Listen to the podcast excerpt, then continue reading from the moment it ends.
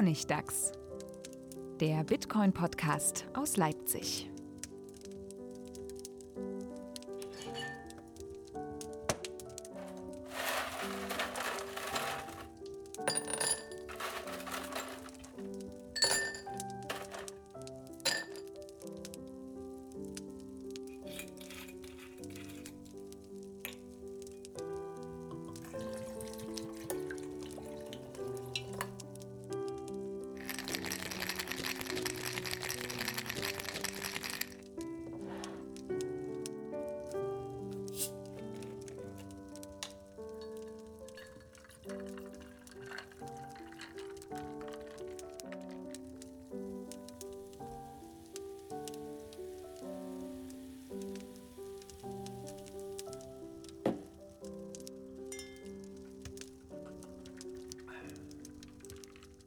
Herzlich willkommen zur 14. Folge vom Honigdachs, dem Bitcoin-Podcast aus Leipzig, der jetzt viel zu lange nicht zu hören war. Und bevor wir das erklären, warum das so war, es hatte seine Gründe. Erstmal, hallo Manuel, wir sind heute nur zu zweit. Hallo Friedemann. Wie kommt das, dass wir nur zu zweit sind? Ja, der dritte Honigdachs ist abgehauen. Der ist jetzt schon länger unterwegs, weltreisemäßig. Und es wurde immer schwieriger, ihn online zu fangen. Also wir haben es wirklich probiert. Ähm, aber es ist nicht ganz leicht mit äh, einer Verbindung in den Süden von Chile, schon fast Feuerland, zumal in Chile gerade Waldbrände herrschen und das wohl die Infrastruktur auch ähm, sehr in Mitleidenschaft zieht. Dazu kommt die Zeitverschiebung. Plus, wir sind alle Familienväter und haben nur kurze Zeitfenster, was zu machen. Kurzum, wir haben zweimal wirklich versucht, den Honigtags aufzunehmen mit der versprochenen Folge, mit den Fragen, zu Bitcoin. Die wird es auch noch geben, aber wir haben die jetzt erstmal verschoben, bis Stefan wieder irgendwo in der Welt unterwegs ist, wo er ein bisschen eine stabilere Internetinfrastruktur hat, weil eben doch Fragen dabei sind, die sinnvoll sind, zu dritt zu diskutieren und wo er einfach auch die Expertise mitbringt, die wir beide vielleicht nicht so haben. Und deswegen haben wir uns jetzt entschieden, hier eine kleine Folge einzuschieben, die wir ohnehin ähm, schon lange machen wollten und die wir aber auch sehr gut zu zweit machen können. Und zwar geht es nochmal um Bitcoin-Wallets. Wir hatten dazu schon mal einen Podcast gemacht, wo wir so die Grundlagen erklärt haben, aber es hat sich seitdem einiges entwickelt und ich hatte auch immer wieder Fragen ähm, zu Funktionen, was man eigentlich mit Bitcoin-Wallets machen kann, wo ich als technischer Laie jetzt nicht so direkt einsteige. Ähm, wir wollen sprechen über Signaturen und nochmal über neue Entwicklungen im Hardware-Wallet-Bereich und Multicoin-Wallets und was es da einfach so gibt, weil ich glaube, die letzte Folge ist jetzt auch schon ein Jahr her. Es war so. die erste Folge. Es war die erste die Folge? Die allererste. Oh, siehst du? Und die ist ja vielleicht schon anderthalb Jahre her jetzt. Mensch, habe ich mich gut vorbereitet mit Recherche. Nein, aber ähm, da gibt es einiges zu besprechen und das wird, glaube ich, auch nochmal sehr interessant für Leute, die schon länger bei Bitcoin unterwegs sind und sich so gewöhnt haben an ihr Setup. Das ist mit den Wallets ja leider so, dass es sehr schwierig ist, die dann einmal zu wechseln. Und genau, da, da sind wir eigentlich schon mittendrin im Thema. Ich habe eine Wallet, ich hasse sie eigentlich, aber es ist so aufwendig, da wegzuwechseln, dass ich, dass der Leidensdruck noch nicht groß genug ist, dass ich den ganzen Aufwand betreibe. Und zwar ähm, ganz am Anfang war die, war die relativ cool und die ist schon lange dabei. Äh, Multibit. Kennst du die? Ich habe sie mir mal angeguckt, aber nie wirklich benutzt. Das war halt die erste, als ich 2000, Ende 2013 irgendwie eingestiegen bin in Bitcoin, habe ich mir installiert. War ich ganz zufrieden. Irgendwann gab es ein Update ähm, zu Multibit HD. HD-Wallets. Äh, magst du das nochmal kurz erklären, was da das Besondere ist, warum man HD-Wallets nehmen sollte? Es gibt zwei Typen von Wallets. So das alte Seit 2009 sind die normalen Wallets, die ihre Adressen generieren und dann auf Halde legen. So typischerweise 100 Adressen im Voraus.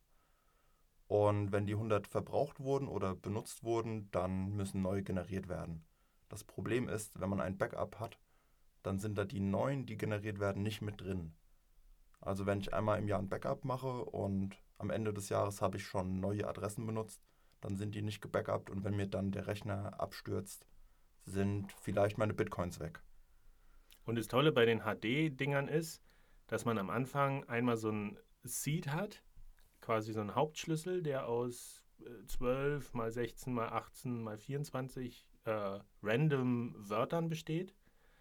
Und daraus lassen sich quasi alle Schlüssel folgend generieren und alle Adressen, richtig? Die, Genau. die diese Wallet jemals brauchen wird oder erzeugen wird. Man hat ein- einen Startschlüssel quasi und aus dem wird dann eine beliebig lange Kette von Adressen generiert. Das heißt, wenn man einmal den Startschlüssel gesichert hat, dann hat man für alle Zeiten immer alle Adressen gebackupt, wenn man in dieser Wallet bleibt. Und das Tolle ist ja, äh, man braucht auch nicht mehr irgendwie einen USB-Stick, wo eine Datei gespeichert ist als Backup, sondern diese Wörter kann man auch auf einen Zettel schreiben und ins Bankschließfach legen oder in sein Tresor oder sich merken, wenn man gut ist. Und muss auch nicht darauf vertrauen, dass der USB-Stick äh, nicht krachen geht in der Zeit, wo man denkt, da ist ein gutes Backup drauf. Genau genommen sind es unterschiedliche Standards. HD Wallet ist BIP 32 und das sagt erstmal nur, dass es diesen Startschlüssel gibt. Das, was du sagst mit den praktischen Wörtern, das ist BIP 39. Stichwort ist hier Mnemonic Seed. Und ja, da wird einfach der Startschlüssel in einer Anzahl von Wörtern kodiert. Und das ist um Größenordnung besser zu handhaben und sicherer. Und macht Spaß. Aber nicht alle Wallets sind kompatibel. Man kann nicht einfach diesen Startseed nehmen und in eine andere Wallet, in eine beliebige eintragen und dann quasi in einer anderen Wallet-Software seine, sein Guthaben wiederherstellen, weil wir wissen ja, die Bitcoins sind nicht in der Wallet gespeichert, sondern nur die Schlüssel. Und wenn ich die Schlüssel in eine andere Wallet transferieren würde, müsste ich da ja auch auf mein Bitcoin-Guthaben zurückgreifen können. So hofft man, wenn man umsteigt, dass die Bitcoins noch da sind. Aber kompatibel ist es ja noch nicht so richtig. Also es ist noch nicht so der komplette Standard geworden, dass man Mhm. die, die, es etabliert sich schon als Standard. Gibt es jetzt ja auch schon mehrere Jahre. Wenn noch nicht alle Wallets das machen genauso, dann, dann ist eine Frage der Zeit. okay. Also wenn ich mir jetzt eine neue Wallet suchen würde, würde ich da schon darauf achten, dass es BIP 39 und BIP 32 kompatibel ist. Weil manche haben es ja so, die nehmen zwölf Wörter oder, oder jetzt 16 Wörter und manche verlangen zwingend 24. Und wenn ich in einer mit 24 äh, eine Wallet herstellen will, die mit zwölf Wörtern erstellt wurde, dann kann ich das ja nicht machen. Also ich habe es mal probiert, äh, bin gescheitert. Ich weiß jetzt nicht mehr genau, ich glaube, es war auch diese Multibit HD Variante, weil die ist nämlich ganz furchtbar geworden.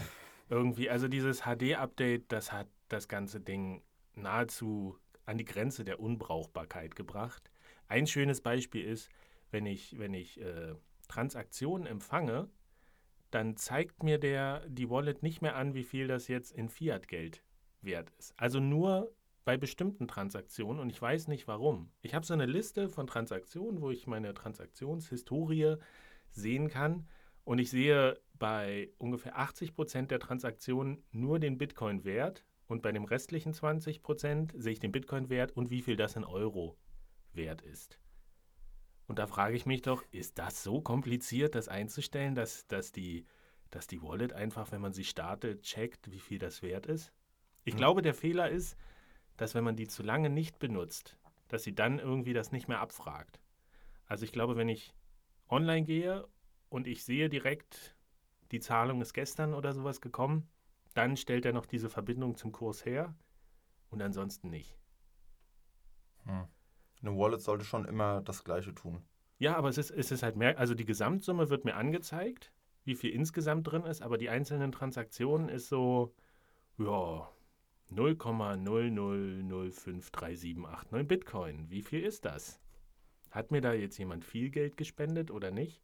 Und der Wechsel ist ebenso schwer, weil ich diese, diese eine Adresse halt als meine Spendenadresse auf dem Blog eingerichtet habe. Und ich müsste halt das alles austauschen. Ich müsste überall diesen QR-Code nochmal auswechseln und das ist irgendwie.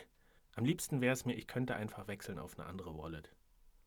Was du auch machen kannst, ist, du nimmst deinen bisherigen Private Key und importierst den in eine andere Wallet oder in eine andere Wallet-Software. Dann hast du genau diese Adresse mit der ganzen Historie wieder in deiner neuen Software. Aber wie kriege ich den Private Key da daraus? Ist das, also es gibt ja, es gibt ja, ich kann ja irgendwie mh, in, in, ins Dateiverzeichnis gehen und da suche ich nach äh, Wallet äh, Files quasi, die ich irgendwie rauskopieren kann. Damit habe ich früher ja auch Backups gemacht, dass ich einfach die Wallet Files, die dann verschlüsselt waren mit dem Passwort, gebackupt habe. Aber wie exportiere ich denn? Also es ist ja auch kein Standard, Private Keys zu exportieren. Private Keys an sich sind der Standard. Bei mancher Software kannst du irgendwo im Menü auf Exportieren klicken. Bei, bei der Core-Software geht es zum Beispiel, soweit ich weiß. Bei wieder anderer Software kannst du die Wallet an sich im Texteditor öffnen, zum Beispiel bei der Schildbach Wallet. Also es kommt drauf an, aber man kommt bei jeder Software irgendwie an die Private Keys. Und jede andere Software kann genau diese Private Keys auch importieren. Diesen einen Private Key natürlich nur. Das ist dann nicht die gesamte Folge von HD-Adressen. Nee, aber wenn ich jetzt nur eine Adresse wirklich, ich meine, auf meinem Blog habe ich ja eine statische Adresse. Das reicht, ja. Wenn ich die da rausnehme. Du, ich mache hier parallel. Mach dir mal Notizen. Nee, ich gucke hier gleich.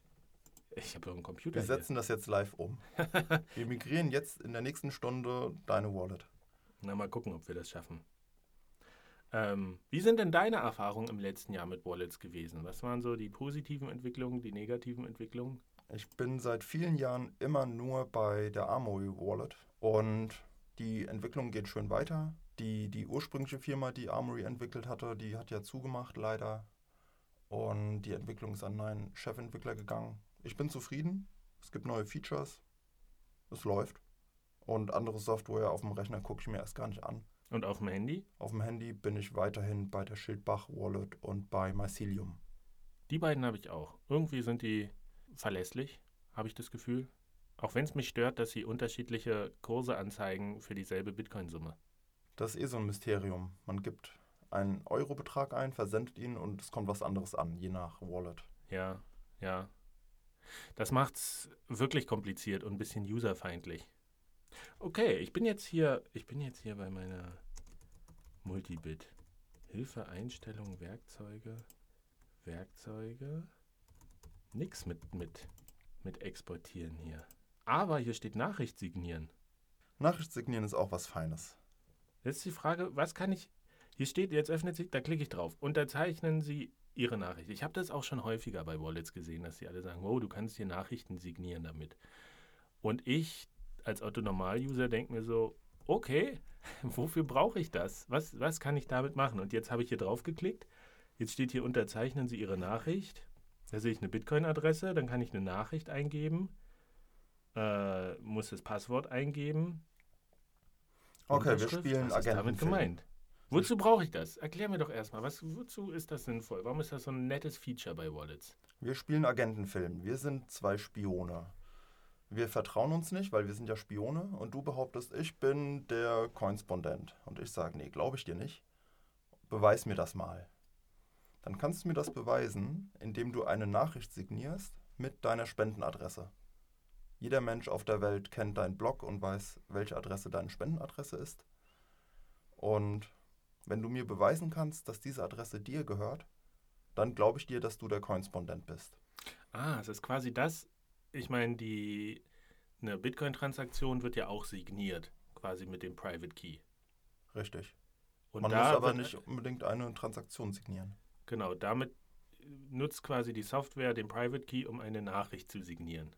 Und es lässt sich später nachstell, äh, es lässt sich später nachweisen, dass der Besitzer offensichtlich, also der Sender der Nachricht im Besitz dieses speziellen Private Keys ist, ohne dass der Private Key offenbart wird. Genau, du willst mir ja nicht deinen Private Key geben. Das wäre auch eine Möglichkeit. Uncool.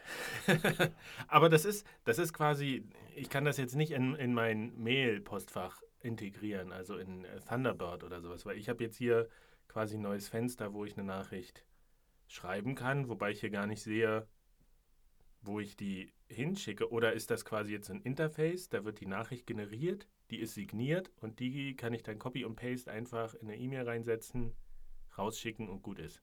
Man kann auch E-Mails signieren mit PGP. Das ist vom, von der Mathematik her fast das gleiche. Im Prinzip brauchst du drei Sachen. Du brauchst deine Bitcoin-Adresse, du hast den Text, den du benutzen willst und daraus fällt dir dann die Signatur raus.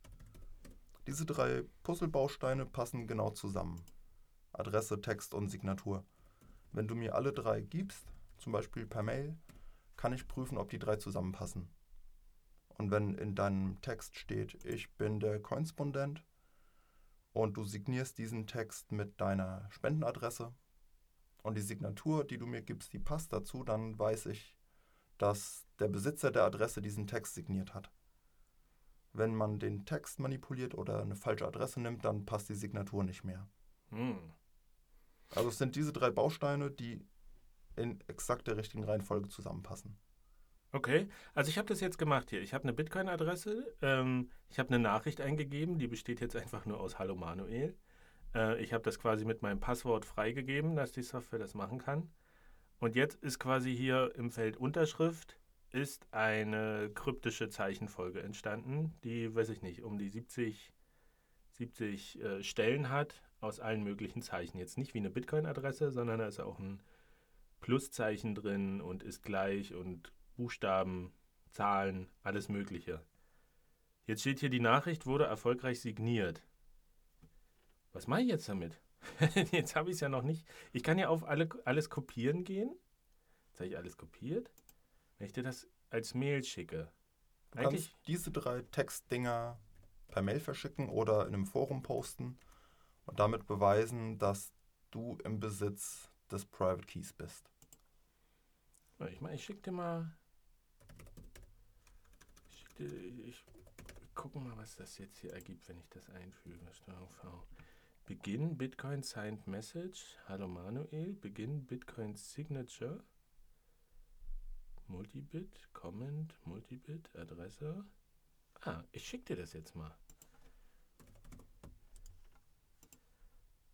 Jetzt die Frage, was, was du damit anfangen kannst. Wie kannst du das jetzt prüfen? Musst du das jetzt rausnehmen und importieren in eine Bitcoin-Wallet, um zu verifizieren, dass das... Ganz genau. Ich brauche eine kompatible Wallet. Im besten Fall sind alle kompatibel. Ich habe es noch nie getestet. Man kann es aber auch online in einem Formular testen. Können wir mal suchen. Ah, ja, lass uns das mal.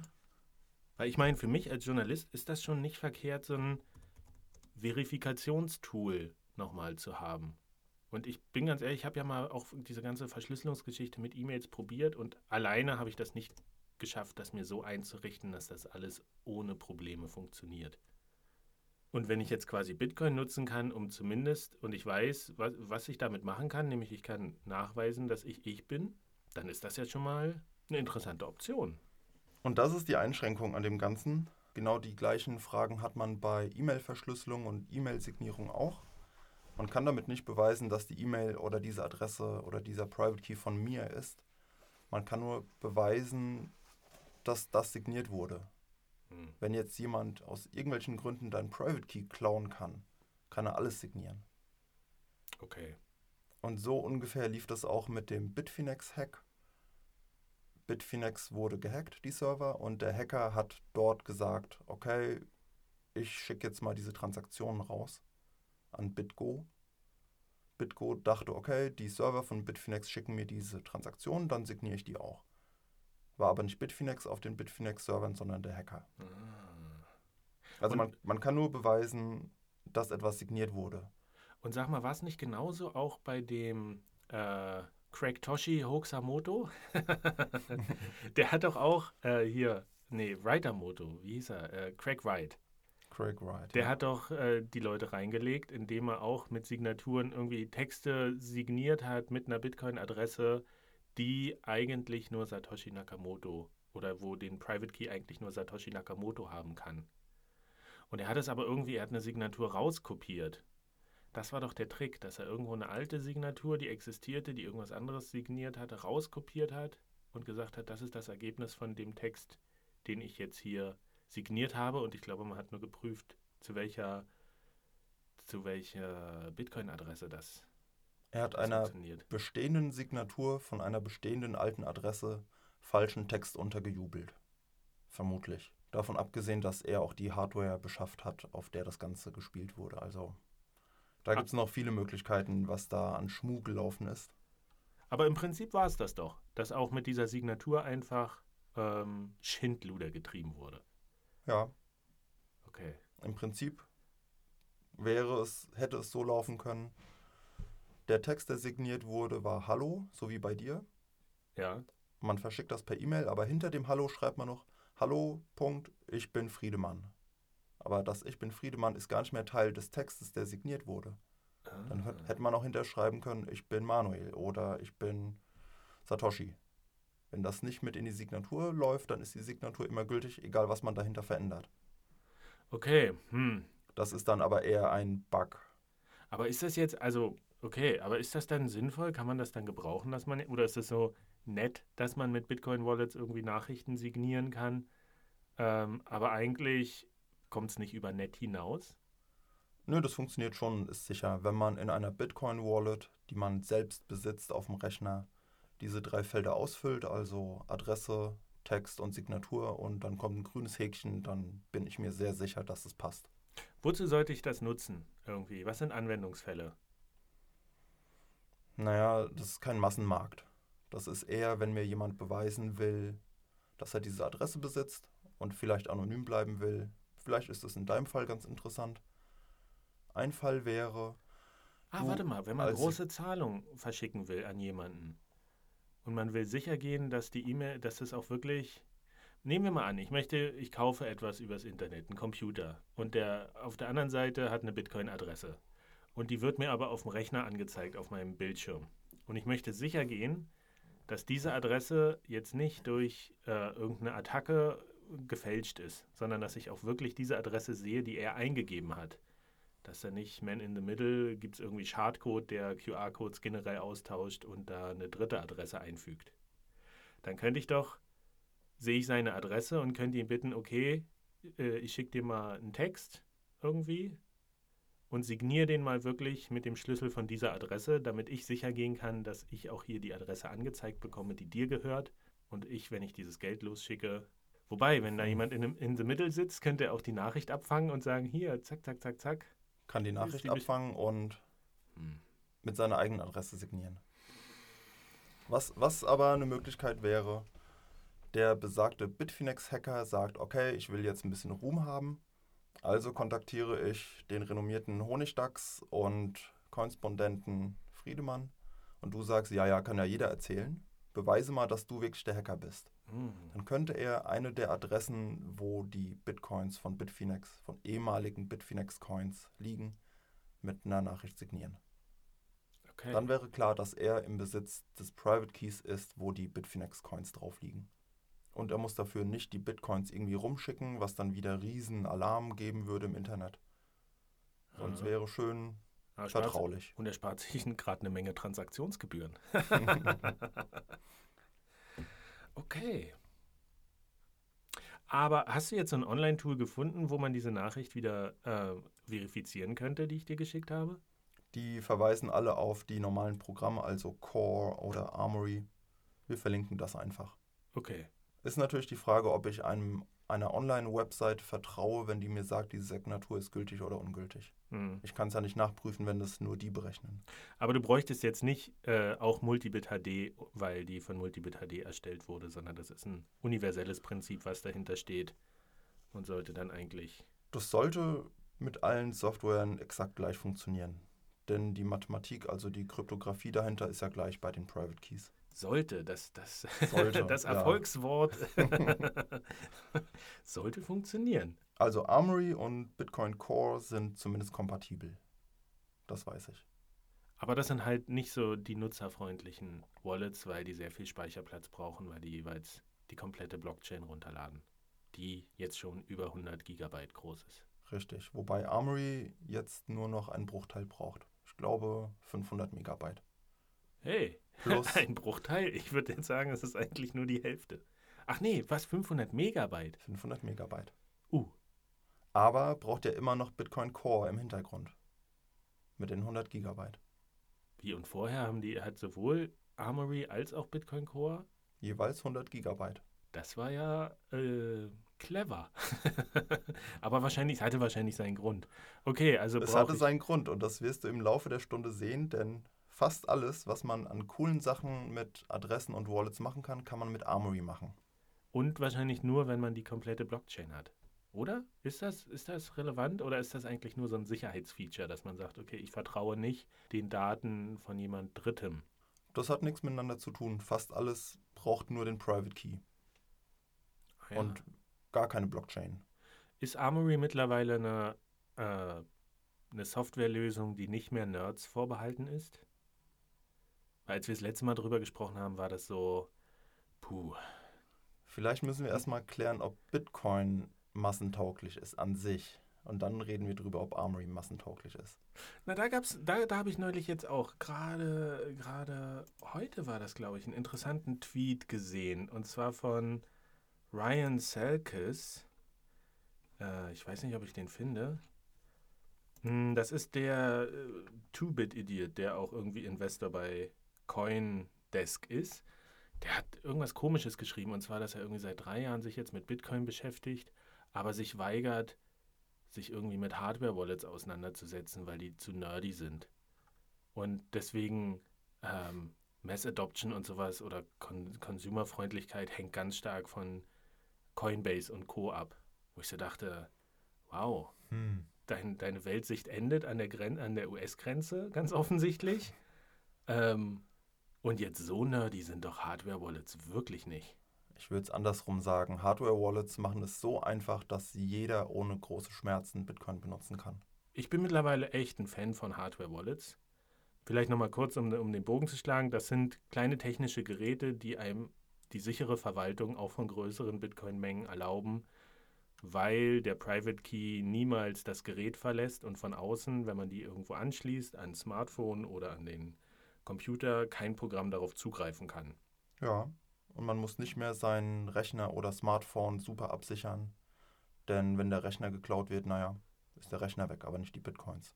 Genau, und das sind auch alles HD-Wallets, die da drauf laufen. Das heißt, auch wenn das Gerät kaputt geht, kann man mit dem einfachen Seed das wieder auf einem neuen Gerät herstellen. Und das, die bekanntesten beiden Geräte sind äh, Ledger und Trezor. Da gibt es auch, auch, wer sich dafür interessiert, äh, zwei Hardware-Tests bei mir auf dem Blog, die können wir auch nochmal verlinken. Wobei beide Geräte jetzt auch schon wieder neue Funktionen haben. Also heute habe ich, glaube ich, auch erst gelesen, dass Trezor jetzt auch ähm, äh, gut ist, um Ether zu verwalten, also die Währung von Ethereum, was ich sehr interessant finde. Ähm, ist eine große Währung, ist weit verbreitet und bisher konnte das nur Ledger mit dem Ledger Nano S. Und dieser Trend, glaube ich, dass man mehrere Währungen auch mit einer Hardware-Wallet verwaltet, wird sich auch noch fortsetzen. Wobei da natürlich die Frage ist, so mit der Integration, äh, man kann da jetzt nicht 100 Altcoins und sowas, die nach einem Monat wieder verschwunden sind, irgendwelche Shitcoins, die nur Pump-and-Dump-Schemes sind. Das lohnt sich ja nicht, die irgendwie damit aufzunehmen. Und müssen wir mal gucken, aber den Trend finde ich, find ich sehr, interessant, da kommen wir gleich auch noch drauf zu sprechen, aber beim Thema Hardware-Wallets, da gibt es nämlich auch noch ein Feature, was wir kurz besprechen können, und zwar ist das ähm, so ein Secure Login. Äh, YubiKey, glaube ich, heißt das, oder Two-Factor Authentification. Kann man damit machen? Bist du da im Bilde oder wäre da jetzt auch Stefan der richtige Ansprechpartner? Du hast gar keine Hardware-Wallet, richtig? Ich habe noch keine, nein. Ich warte noch darauf, dass Armory eine Hardware-Wallet unterstützt dann bin ich dabei, vorher nicht. Ah, okay. Na, das Ding ist, man, die Idee ist, ist wahrscheinlich ähnlich mit der Signatur, dass du deinen Trezor einfach anschließt. Jetzt zum Beispiel, wenn du dich in dein Konto bei einer Bitcoin-Online-Börse einloggst. Idealerweise solltest du ja da Two-Factor Authentification aktiviert haben. Also, dass du zum Beispiel noch einen Bestätigungscode auf dein Handy geschickt kriegst, wenn du dich über den Computer einloggst. Was aber tendenziell ja unsicher ist, weil viele Bestätigungscodes auch von Bankkonten werden über SMS verschickt. Und wenn man sich zum Beispiel über eine App einloggt, dann, ich glaube, das habe, ich, wenn ich das richtig verstanden habe im äh, Bitstaub-Podcast, dann können Apps zum Beispiel bei Android automatisch auch auslesen Nachrichten, die per SMS gekommen sind. Und wenn man dann irgendwie eine bösartige Software auf dem, auf dem Smartphone hat, dann bringt einem der Two-Factor Faktor, auch nichts, wenn dann die App einfach die SMS ausliest und dann im Hintergrund schon schnell eine Transaktion ausgeführt hat, die eigentlich von dir manuell abgesichert werden sollte. Deswegen sollte man immer genau gucken, welche Anforderungen eine App im Telefon wollen. Wenn meine Taschenlampen-App plötzlich meine SMS lesen will, naja, dann installiere ich die vielleicht doch nicht. Ja, aber das ist, das ist ja nicht immer so leicht rauszufinden. Sinnvoll ist es halt, sich vielleicht nicht über dasselbe Gerät, nicht, nicht Online-Banking übers Handy zu machen, wenn darauf dann der Bestätigungscode per SMS kommt. Das auf jeden Fall.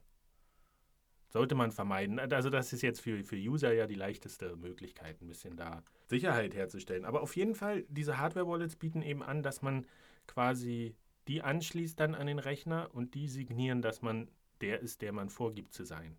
Was wohl sehr sicher ist, was ich aber nicht so nützlich finde, weil tatsächlich, auch wenn sie dafür gemacht sind, ich würde mich nicht wohl dabei fühlen, eine Hardware-Wallet mit, sagen wir mal, 10 Bitcoins oder 100 oder, oder, oder 1000, was die ja sicher verwalten können sollen, äh, den ganzen Tag mit mir rumzuführen. Auch wenn ich weiß, dass ich irgendwie, dass die kaputt gehen kann, dass die gestohlen werden kann und ich kann die zu Hause immer wieder herstellen. Irgendwie beißt sich das so ein bisschen zu diesem Punkt, dass man sagt, ich will mich irgendwo einloggen und habe ein Gerät dabei und damit kann ich das immer machen, ganz problemlos. Kann ich mich einfach verifizieren. Wenn dieses Gerät dann auch noch Bitcoins im Wert von, weiß ich nicht, 10.000 Euro jetzt nur haben, weiß nicht, ich würde ja nicht irgendwie diese Schlüssel immer mit mir rumtragen wollen. Bin, bin, ich da paranoid oder? Naja, ich würde auch nochmal gut drüber nachdenken, denn sobald ich irgendwo so einen Treasure zücke und die Leute sehen das, dann wissen die, okay, das Gerät kostet 100 Euro. Dann hat er wahrscheinlich nicht nur 20 Euro da drauf. Und wir erinnern ja an, an Stefans Lieblings- äh, Sicherheitsrisiko die 5-Dollar-Wrench-Attack. Jemand geht in den Baumarkt, kauft für 5 Dollar äh, einen Schraubenschlüssel und zieht dir so lange einen über, bis du das Passwort verrätst. Und wenn du dann natürlich so einen Treasure dabei hast und da ist viel Geld drauf, dann ist es blöd. Dann hilft dir auch die PIN-Nummer nichts, die das sichert, weil dann dauert es halt eine Minute länger, bis du auch den PIN rausrückst. Genau. Sie dürfen halt nicht deinen Kopf treffen. Nicht so oft. okay, also ich bin weiterhin Fan von unserem Vorschlag von der ersten Folge. Einen kleinen Betrag auf dem Handy, der, naja, schon gebackupt ist, aber als verloren gilt. Portemonnaie-Größe. Portemonnaie-Größe, genau.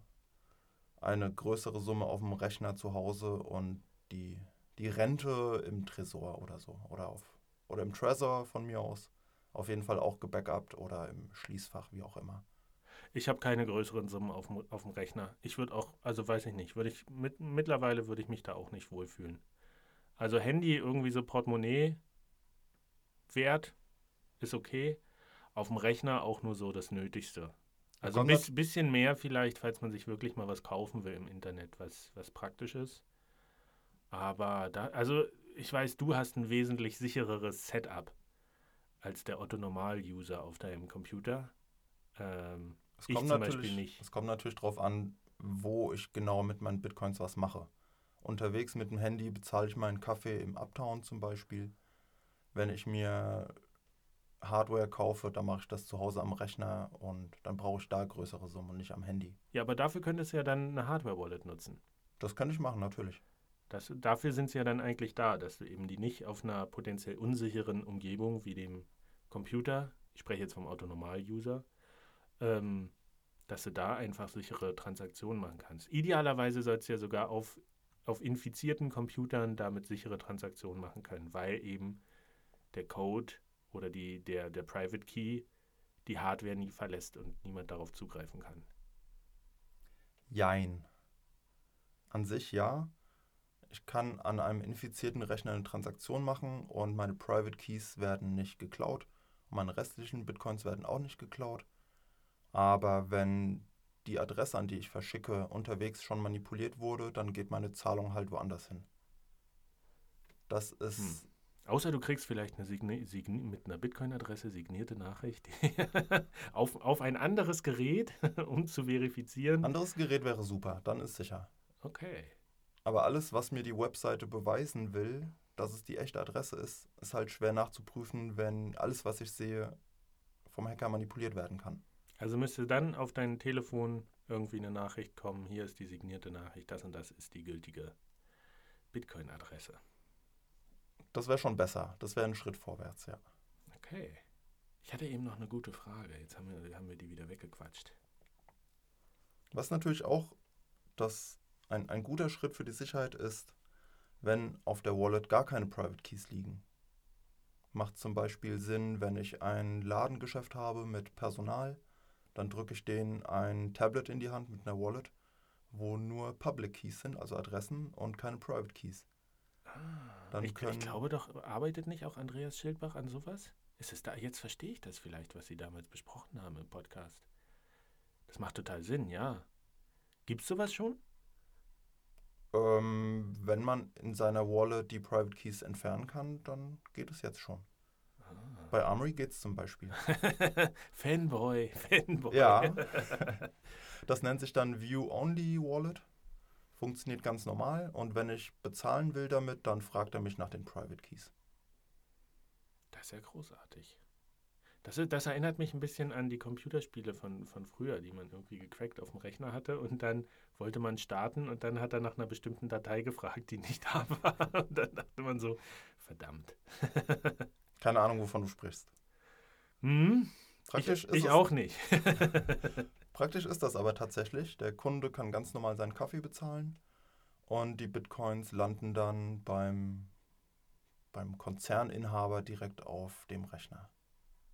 Idealerweise in einer In- Multisig-Adresse, die mit einer 3 beginnt, wo es nicht nur einen Private Key gibt, sondern zwei von drei zum Beispiel nötig sind. Multisig ist gut, wenn es wirklich an größere Strukturen und Konzerne und Beträge geht. Multisig bedeutet, man braucht mehr als einen Schlüssel, um die Bitcoins ausgeben zu können. Ich vergleiche das immer gerne mit Kalter Krieg und Atomraketen und die drei hohen Offiziere müssen gleichzeitig den Schlüssel nach rechts drehen. Genau, ja, ja. Und äh, das hat sich ja schon einigermaßen durchgesetzt. Ich meine, im Falle von Bitfinex äh, wurde gezeigt, dass man das jetzt auch nicht, das zu haben, nicht alleine ausreicht, sondern muss es, man muss es auch sinnvoll einsetzen. Ähm, aber es gibt ja, und da warte ich jetzt eigentlich auch noch ein bisschen drauf, dass sich noch mehr wirklich äh, nutzerfreundliche Anwendungen entwickeln. Ich bin mir jetzt nicht sicher, ob wir in der ersten Folge da auch drüber gesprochen haben, aber ich fand diese Idee damals, vermutlich, von CoPay so so klug gedacht mit diesen Wallets, wo quasi die Eltern haben auf ihrem Smartphone einen Schlüssel für die Bitcoin-Wallet des Kindes. Und das Kind kann in seiner eigenen Wallet auf dem Smartphone Beträge verwalten, aber wenn es mehr als 5 Euro jetzt zum Beispiel ausgeben will, brauchst du die Zustimmung durch die Eltern mit einem zweiten Schlüssel. Finde ich eine nette Idee. Oder Freunde, die irgendwie zusammen Budget verwalten, die WG-Kasse oder sowas. Und man sagt, so wollen wir jetzt irgendwie was anschaffen davon, wir zahlen alle monatlich 100 Euro da ein in die, in die Auslagen oder wir sparen für einen Urlaub und dann kann niemand alleine das ausgeben, sondern nur die Gruppe kann entscheiden, okay, wir, wir buchen jetzt Flüge oder sowas. Ja, ist auch super für Escrow. Also zwei Menschen machen eine Transaktion und eine, eine dritte Person ist Escrow, also äh, Aufpasser. Und wenn die beiden Kunden sich einigen, dass die Transaktion sauber war, dann funktioniert alles.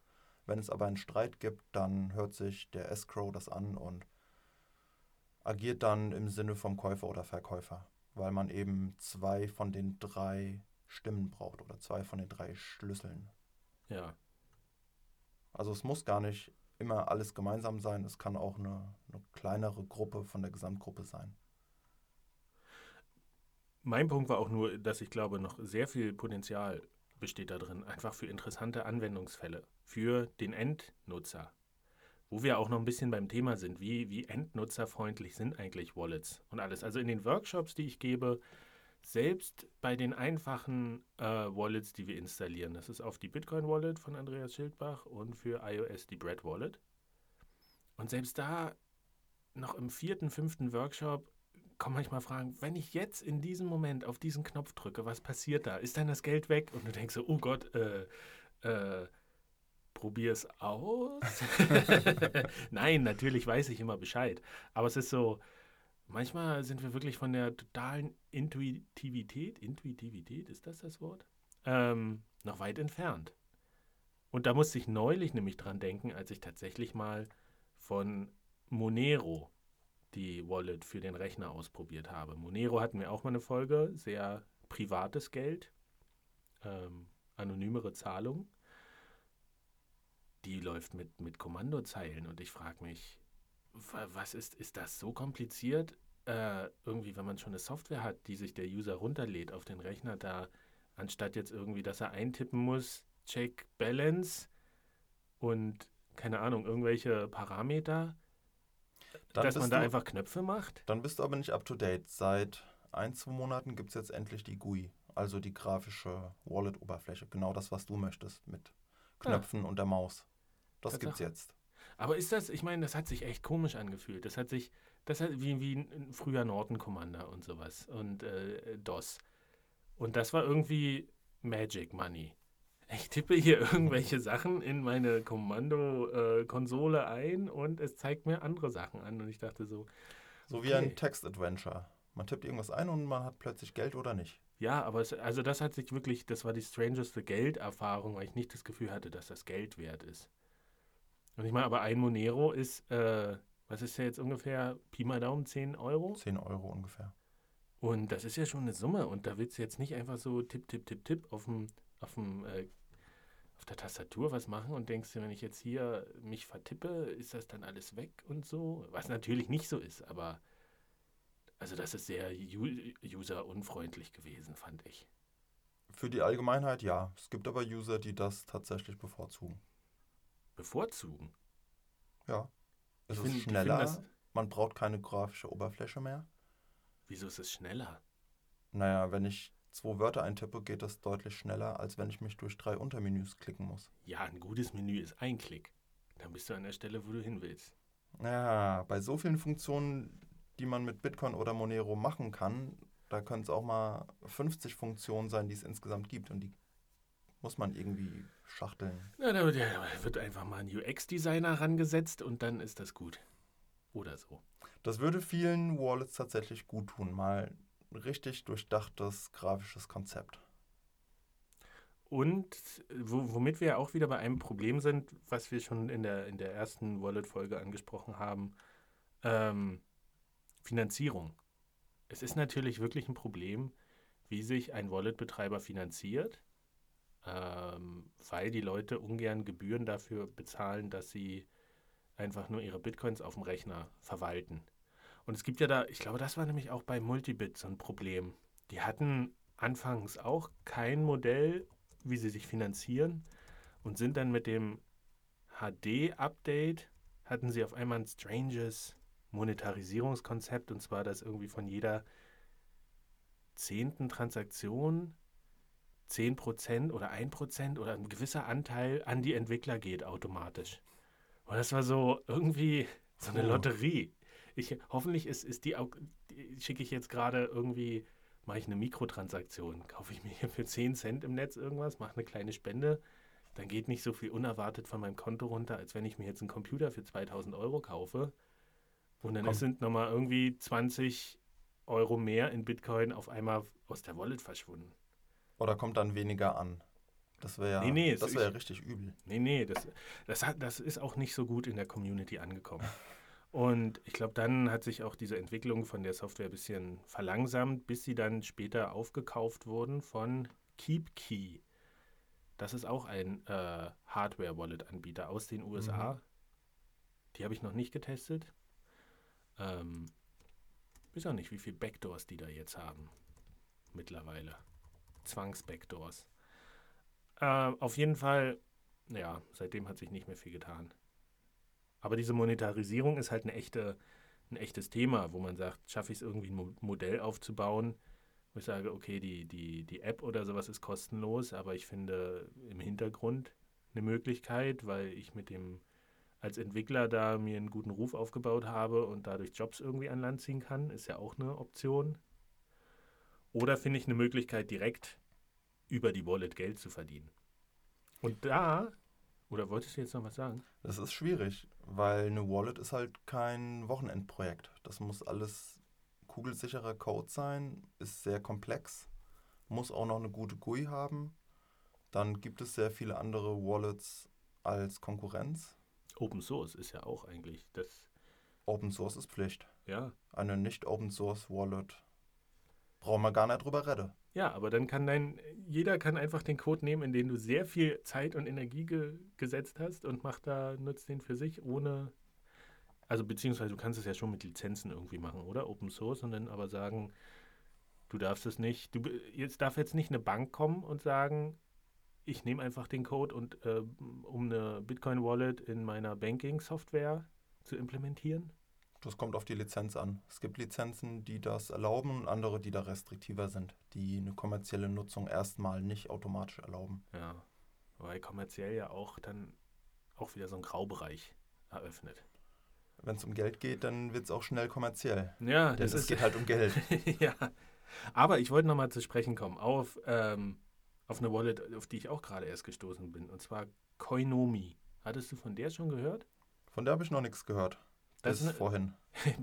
Bis zum Vorgespräch. Äh, Das ist eine Wallet, die, äh, ich, ich glaube, ich habe 52 Coins verwaltet gleichzeitig. Ich glaube, ich habe 52 gezählt, irgendwie in dem Bereich, wo ich so dachte, oha, ist das nicht enorm aufwendig? A, in der Implementierung und B, wenn das so aufwendig ist, wie verdienen die Geld?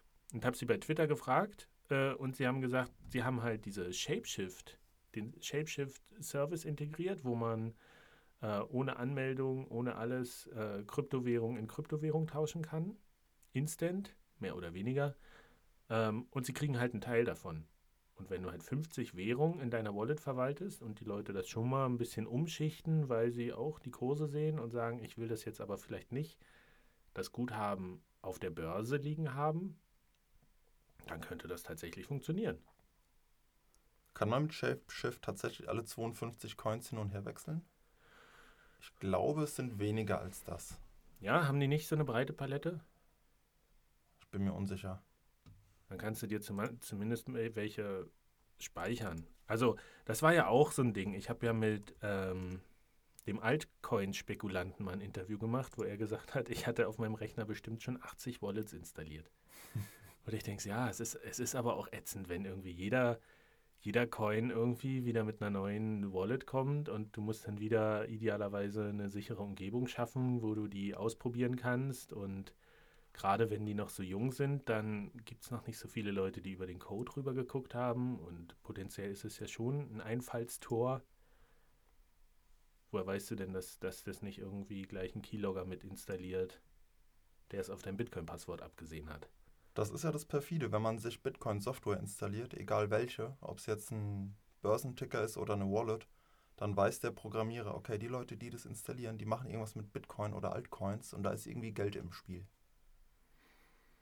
Also eigentlich ist Bitcoin-Software die Software, der man am allerwenigsten vertrauen sollte. Ja. Und dann installier dir mal 52 davon auf deinen Rechner. Ich fand, ich fand das mutig. 80 Wallets auf dem. Also klar, du löscht sie ja auch wieder, aber war, also bist du sicher, dass du sie auch wirklich gelöscht hast? Eigentlich musst du jedes Mal, eigentlich kannst du sowas machen, wenn du irgendwie Hardware-Tester bei einer, bei einer, äh, beim Computermagazin bist und du kriegst irgendwie einen neuen Computer rein, den du testen sollst und dann hast du hier deine Liste mit, mit Wallets und dann installierst du auf dem Computer eine, guckst, wie die funktioniert und danach schickst du den kompletten Rechner wieder zurück und nimmst den nächsten frischen Rechner für eine neue Wallet.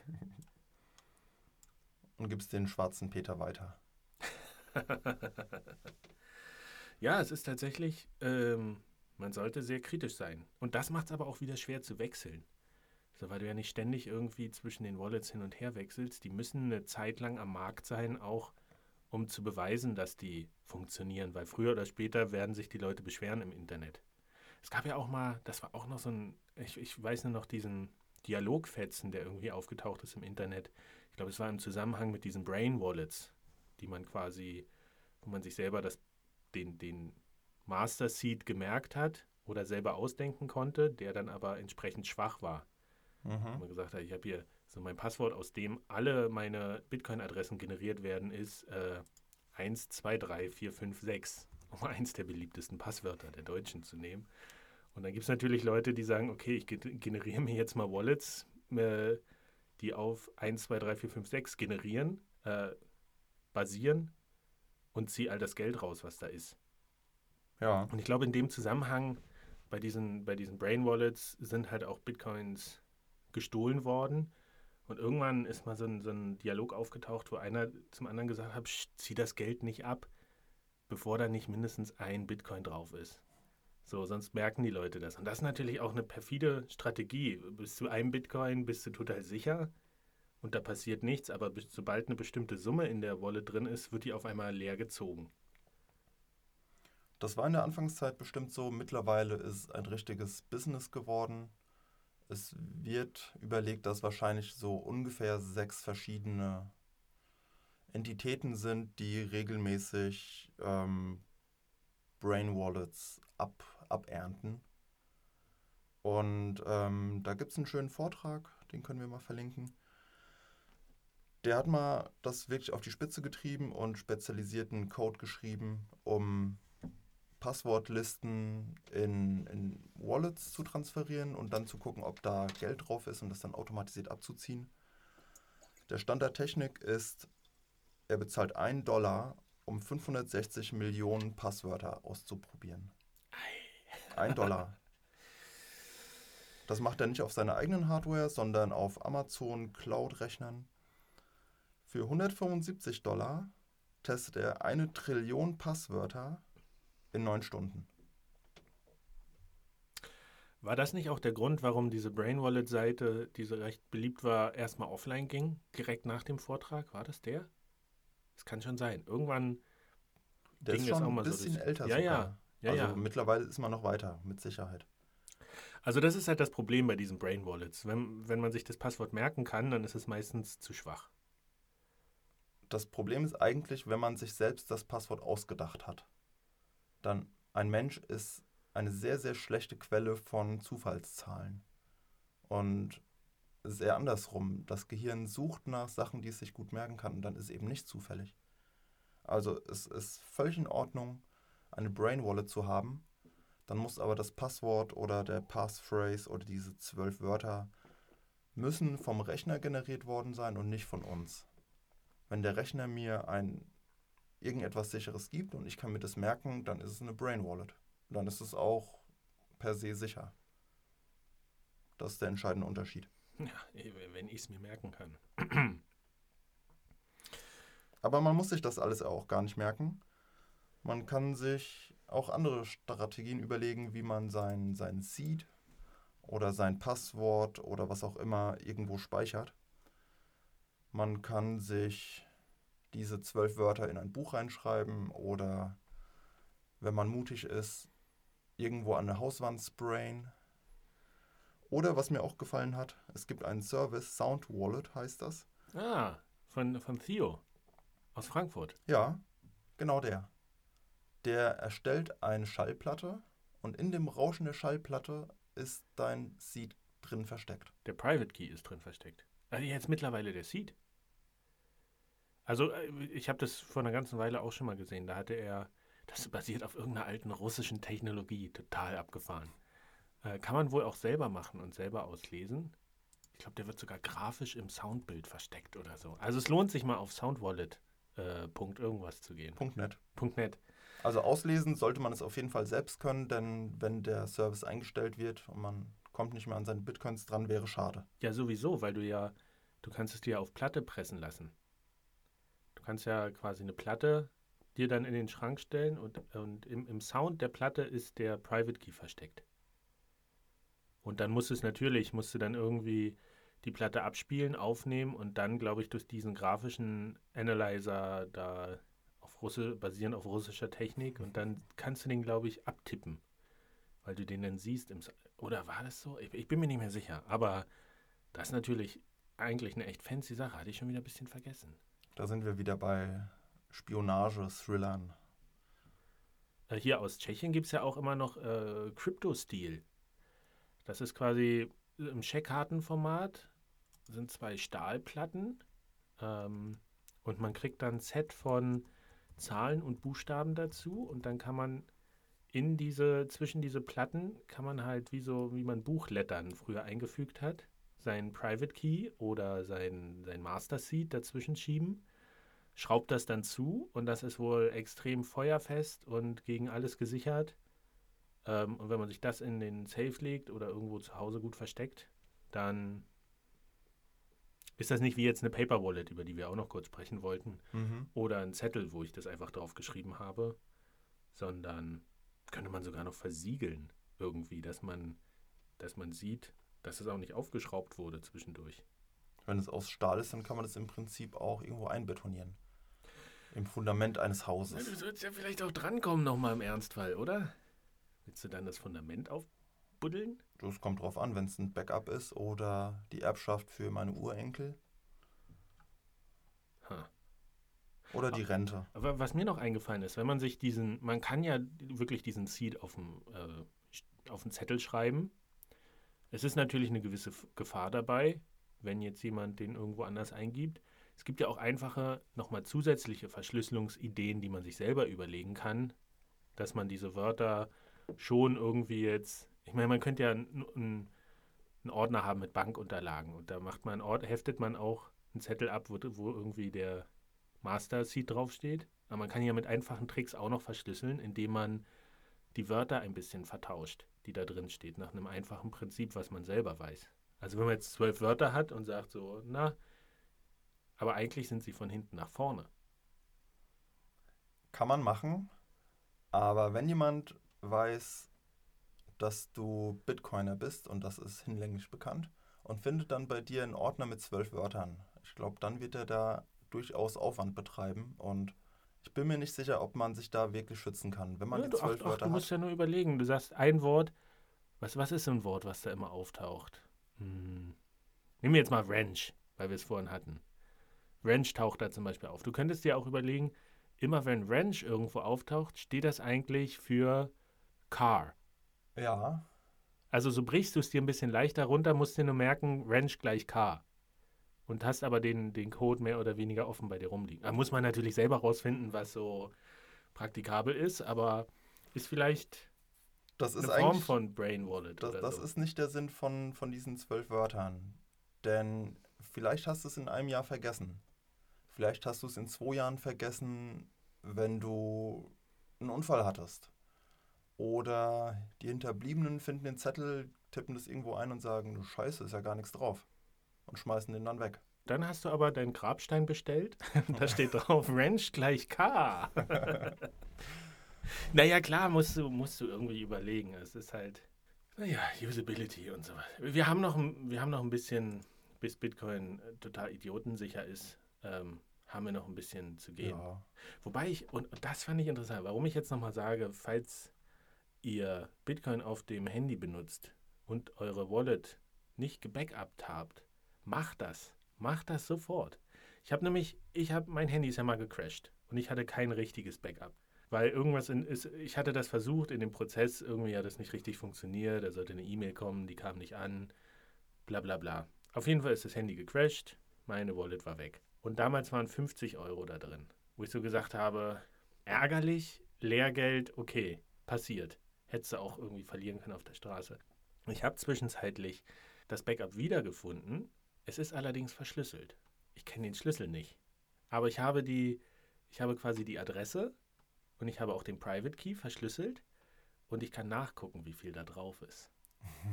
Und es sind schon längst nicht mehr 50 Euro. und, und ich habe das so als Warnung quasi jetzt noch, immer ein gutes Backup zu machen. Und es will immer, immer jetzt gerade, wo der Kurs so hoch ging, auch zu, über, Weihnachten und jetzt ist er ja auch gerade wieder über 1000 Dollar, dann scanne ich immer nochmal den Public Key, sehe, wie viel auf der Adresse drauf ist und wie viel das jetzt wert ist. Und dann denke ich mir, ich sollte mich mal wieder um meine Backups kümmern.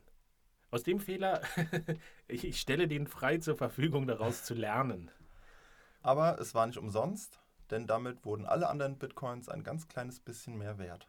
Dadurch, dass deine jetzt weg sind. Sind sie, ich weiß nicht, ob sie wirklich weg sind. Vielleicht in, in 20 Jahren irgendwie ist es nicht mehr so schwer, das zu knacken.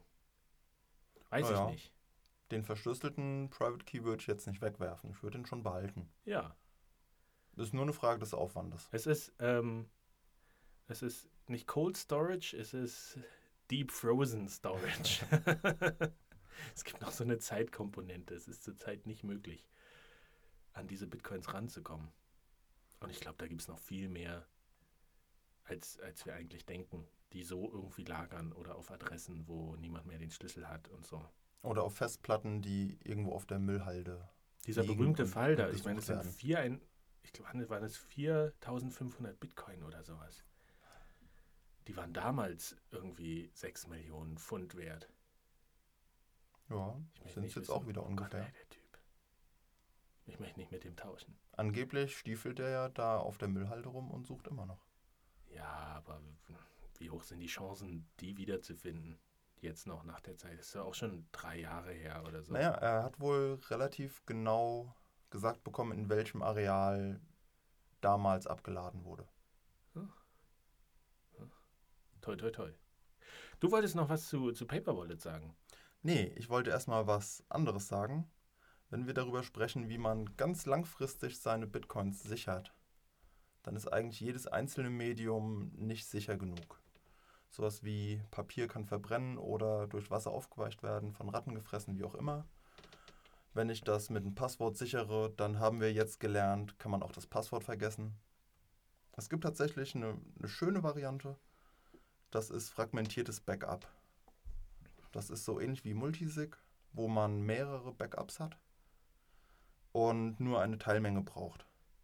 Man könnte also sagen, ich mache mir ein fragmentiertes Backup aus fünf Teilen und brauche mindestens drei davon, um das Backup wiederherzustellen. Und diese fünf Teile insgesamt, die verteile ich an verschiedene Menschen. Jeder einzelne Mensch kann nichts damit anfangen. Wenn eins davon verloren geht, ist es nicht weiter schlimm. Und wenn ich drei Menschen zusammenrufe, dann kann man das Backup wiederherstellen. Finde ich in der Theorie super.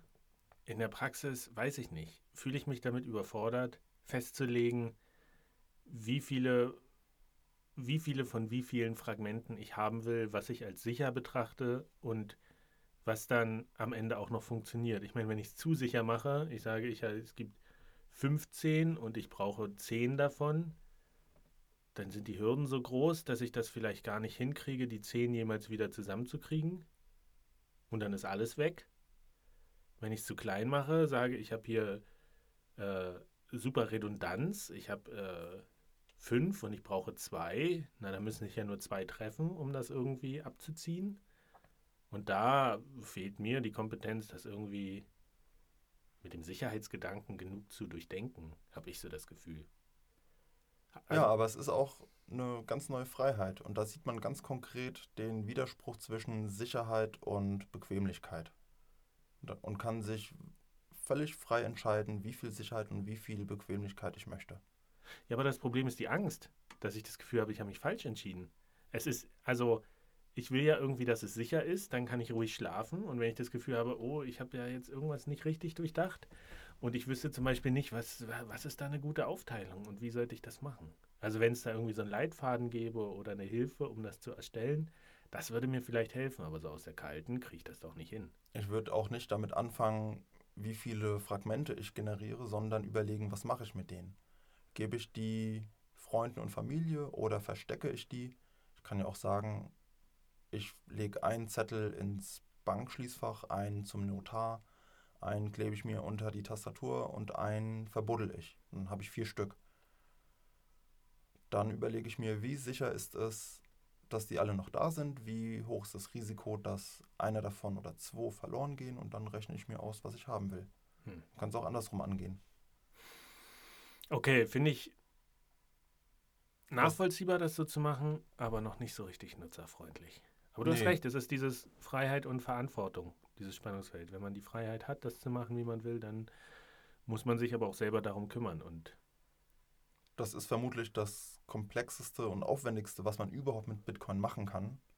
Muss man nicht machen, aber ist eine schöne Option. ja, aber es, lo- es lohnt sich vielleicht nicht für Leute wie mich, die so spät bei Bitcoin eingestiegen sind, dass der Preis schon viel zu hoch war, um da irgendwie eine. Also bisher nicht. Unter den aktuellen Umständen. Ich habe, ich besitze nicht viel Bitcoins. Das kann man. Ist einfach so, ich war zu langsam.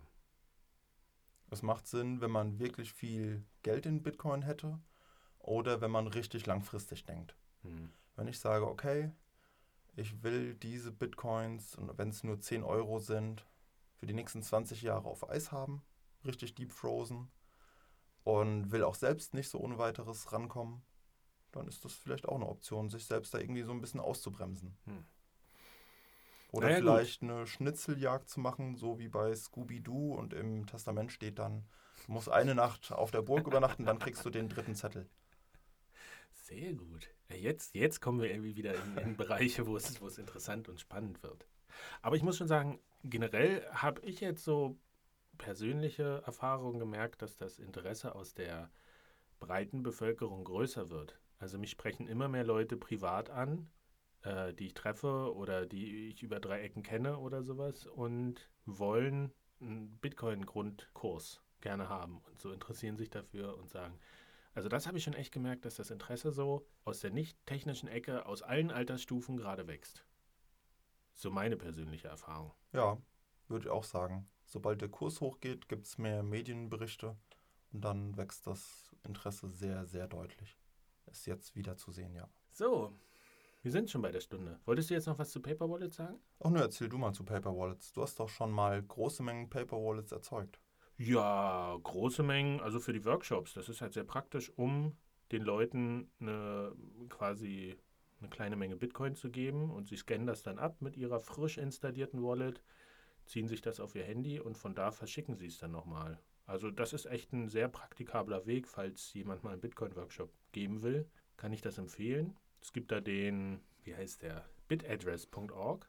Die bieten quasi einen Wallet-Generator an, Paper-Wallet-Generator, den man sich halt runterladen kann. Da sollte man dann eben auch überprüfen, ob man das richtige, die richtige Software runtergeladen hat.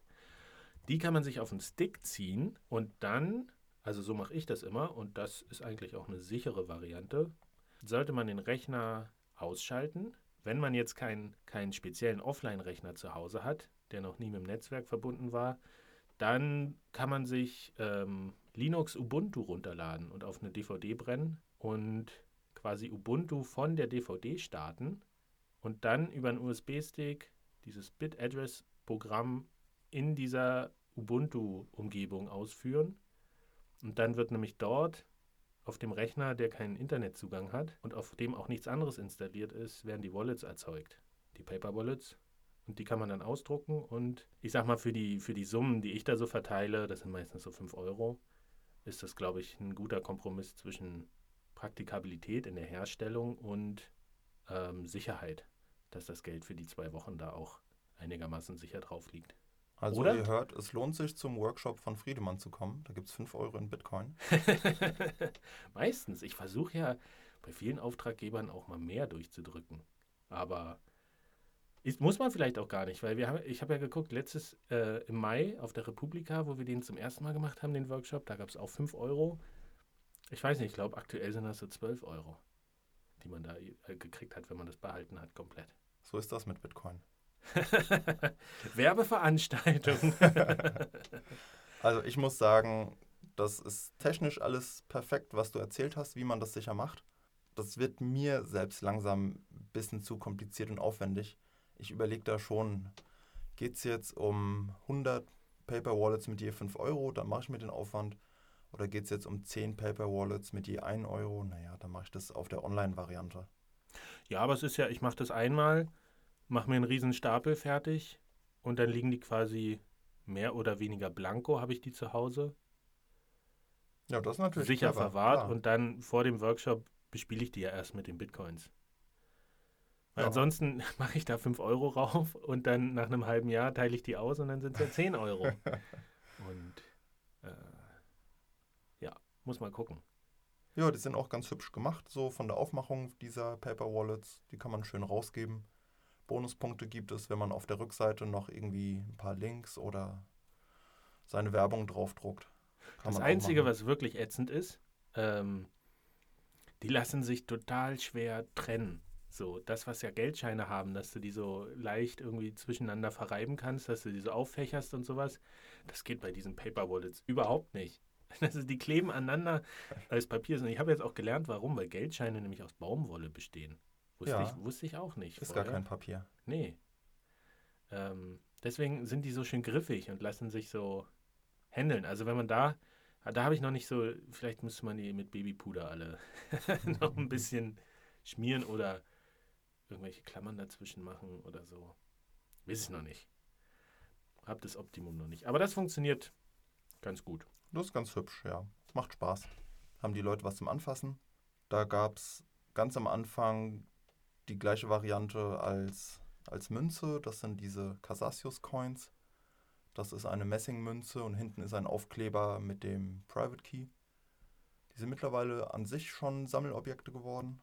Und Weil dadurch Mehrwert. Die herstellen. waren vor, vor ähm, geladen mit einem Bitcoin, war, waren Ja. das die? Ursprünglich ja. Die dürfen nicht mehr vorgeladen verkauft werden. Da hat irgendeine US-Behörde einen Stopp gemacht.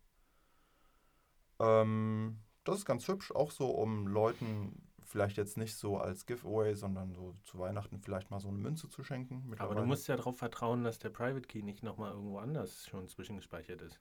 Ja, das stimmt. Man muss dem Hersteller vertrauen. Äh. Gibt es aber auch schon seit 2011. Ist noch nie was passiert. ja, ey, bisher. Uh. Und es gibt auch Goldbarren und Goldmünzen mit 1000 Bitcoin drauf. Da Was? gibt es so vielleicht fünf Exemplare. Ach du. Und damals war der Wert der Goldmünze und der Wert der Bitcoins ungefähr gleich. Und jetzt ist das eine Münze mit einer Million Cash. Aber auch das ist schon längst komplett überholt. Mittlerweile gibt es das Ganze als elektronische Variante. Das nennt sich Open Dime. Ist so eine Art USB-Stick ohne Gehäuse, also so eine Platine. Und da sind Bitcoins drauf. Die kann man sehen, aber nicht ausgeben. Und um die auszugeben, muss man ein Stück Platine abbrechen. Und dann kann man die ausgeben. Und die auch, auch irgendwie so Agentenfilmmäßig. ja, und dann, dann äh, irgendwie die Giftgaskapsel wird damit gleich auch geöffnet und wenn du nicht vorher irgendwie das Gegengift geschluckt hast, fällst du dort um, oder wie? Großartig. Ey, das ist ja spooky. Die Idee ist, ich bezahle mit dem Stick. Man weiß, dass da irgendwie 10 Euro drauf sind. Ich gebe die weiter und bezahle damit. Und der Letzte, der irgendwann mal tatsächlich die Bitcoins haben will, der holt sich die Bitcoins raus. Und macht den Stick damit kaputt. Ah, Also die Idee finde ich gar nicht schlecht. Finde ich Dass man großartig. quasi fixe Trägermedien für Bitcoins hat. Der Haken ist leider, ein solcher Stick kostet ungefähr 11 Euro. Hm. Also für Centbeträge ist es, naja. Ja, nee, auch 10 Euro ist irgendwie nicht so richtig. Andererseits, der Sinn von Bitcoin ist ja auch das digitale Online-Bezahlen und nicht das analoge Offline-Bezahlen. Aber es ist ein schönes Gimmick. Ja, und es ist eine Form der, der äh, Privatsphäre. Weil du kannst, äh, es sind zwar alle Transaktionen in der Blockchain gespeichert, aber du siehst halt nicht, wenn Private Keys offline weitergegeben werden. Dann verändert sich ja schon die Identität dessen, der den Private Key besitzt. Das stimmt. Das ist eine der wenigen Möglichkeiten, tatsächlich absolut anonym mit Bitcoin zu bezahlen. Da ist die Frage, zeichnet die Blockchain wirklich jede Bitcoin-Transaktion auf? Nein. Nur jede Transaktion auf der Blockchain. Aber es ist ja auch gar keine Bitcoin-Transaktion, sondern eine Private Key-Transaktion. Ah, du Schlaufuchs. Tatsache. Ha! Mensch, äh, haben wir doch wieder einiges gelernt hier. Ich weiß nicht, hast du noch was? Ich sehe hier in dem Skript nicht durch. Du hast so viele tolle Sachen da reingeschrieben. Oh, es ist ein so großes Feld. Okay, einen habe ich noch. Blockchain.info ist einer der größten Block-Explorer. Das heißt, man kann sich da durchklicken und gucken, welche Adressen haben wie viele Bitcoins und wer schickt wem was. Da gibt es manchmal so Kommentare. Die allererste Adresse, die ich kenne mit so einem Kommentar, ist die Spendenadresse von Wikileaks. Und da steht dann bei blockchain.info steht da einfach Wikileaks oder Wikileaks Spendenadresse.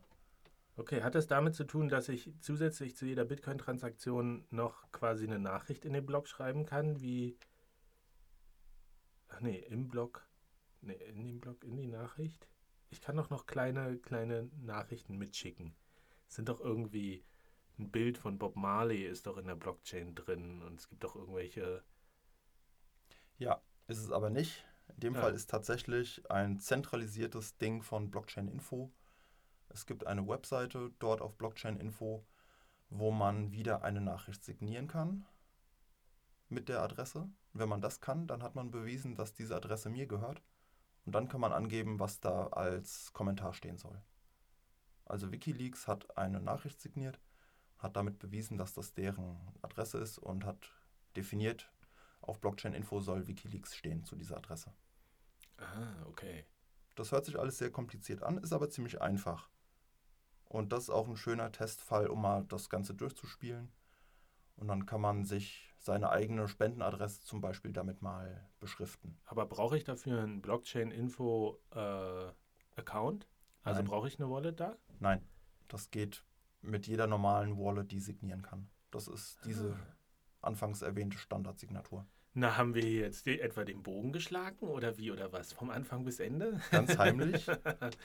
Mensch, ey, grandios. Schön. Das können wir doch mal ausprobieren. Ähm, Das ist deine Hausaufgabe. Beschrifte deine Spendenadresse. Damn it, Hausaufgaben. Aber warum nicht? Wenn es hilft. Eure Hausaufgabe, liebe Zuhörer, ist, ihr habt nochmal die Chance, Fragen einzusenden. Es kamen schon einige Fragen. Nächste Folge wird dann hoffentlich Frageeinsendungen von euch. Zumindest die erste Runde. Wir werden das bestimmt noch mal häufiger machen. Aber Ja.